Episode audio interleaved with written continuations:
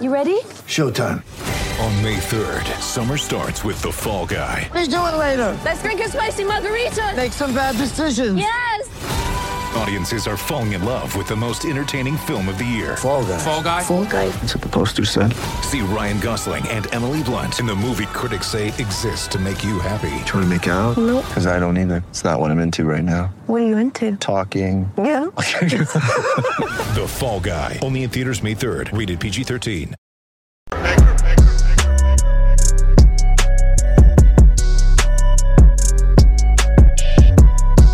I'm back. Rodrance for Black and White Network. Well, my goodness.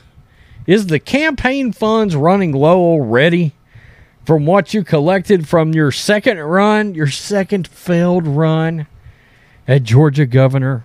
Oh, the Democrats, the Democrats, they love them some Stacey Abrams.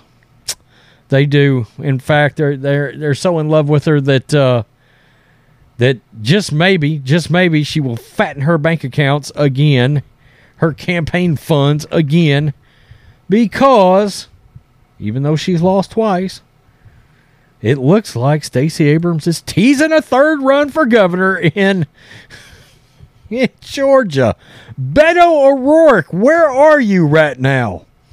It's time for you to announce a third run at something, somewhere, right?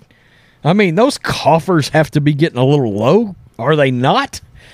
This is hilarious. The Blaze, good God.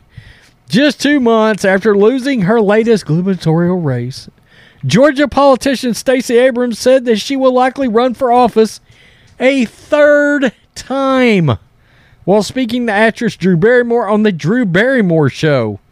Drew Barrymore's a, Drew Barrymore's a talk show host now? Oh God. Quote, so what's next? Are you going to run again? Barrymore excitedly asked. Do we get to look forward to this and galvanize again? Question mark, she added.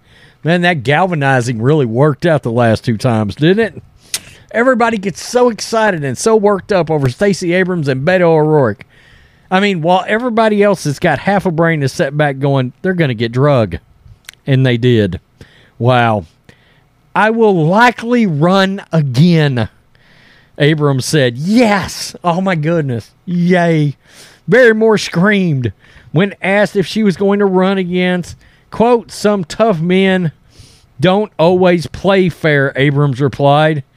Well, if at first you don't succeed, try, try again. If it doesn't work, you try again. What do you mean there exactly by uh, play fair? Don't always play fair. You're not you're not claiming you're not claiming something that uh, that Trump's been talking about, but everybody's trying to drag him over, are you? You're not claiming that, are you? run again? Are you going? Like, are you? Do we get to look forward to this and galvanize I, I, again? I, I will likely run again. Yeah! I don't know. What, I don't know what. Oh my God! I will also likely guest star on one of those failed Star Trek TV shows again. Oh my God! Abrams did not specify whether she intends to run for governor once again. A race she has lost twice to Republican Brian Kemp. In 2018, Abrams lost by just 55,000 votes. In 2020, the margin was multiplied by over five times when Kemp pulled out a victory by approximately 300,000. It didn't work out there. Mm, Georgia was uh, monitoring those votes more closely this time. Were they not? By the way, the people that walked in and voted for Brian Kemp, what were you doing with Herschel Walker exactly? I guess I'm confused. I guess maybe we vote a little different in, in Texas. I am I would have automatically walked in Brian Kemp, Herschel Walker. I guess I don't get that exactly.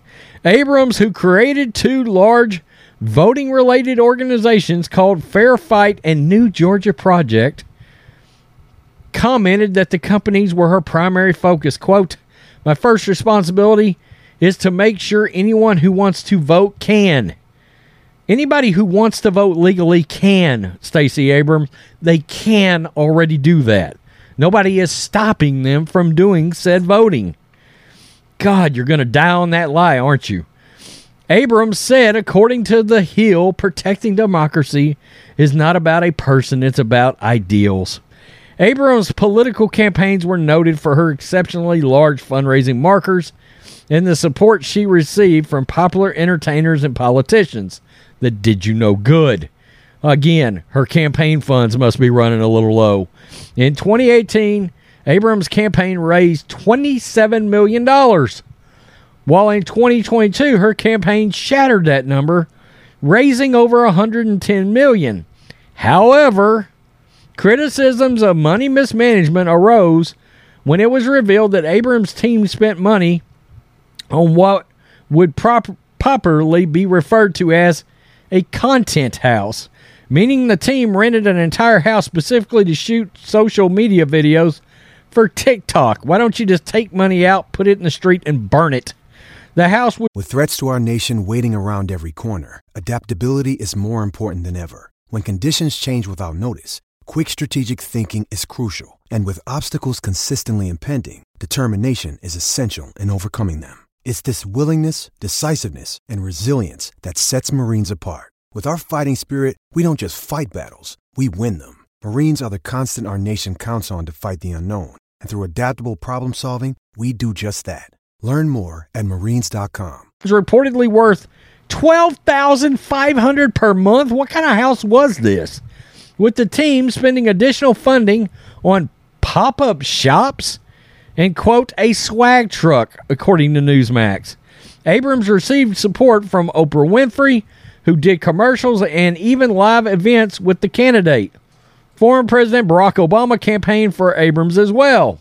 Abrams has of course, drawn comparisons to fellow, fellow Democratic candidate Robert Beto O'Rourke of Texas, who lost separate bids for senator and governor in the Lone Star State. O'Rourke reportedly broke state funding records when he raised 28 million in just 4 months in 2022.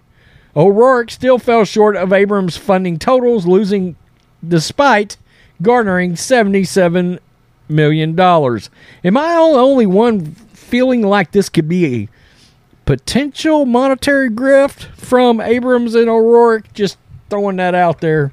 I mean, why don't they go somewhere where they might potentially run for office and actually win? You're not winning in Texas. You're not winning in Georgia.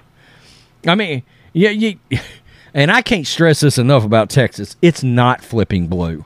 I, I, I mean, I see that every time on Twitter. This is the year. We've got it.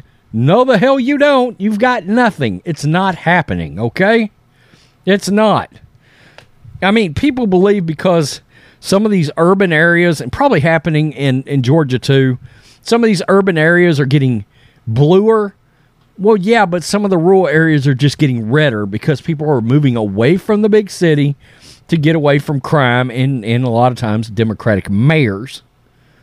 Those people didn't leave the state, by the way. They're still going to vote in the election. Right? And it's funny.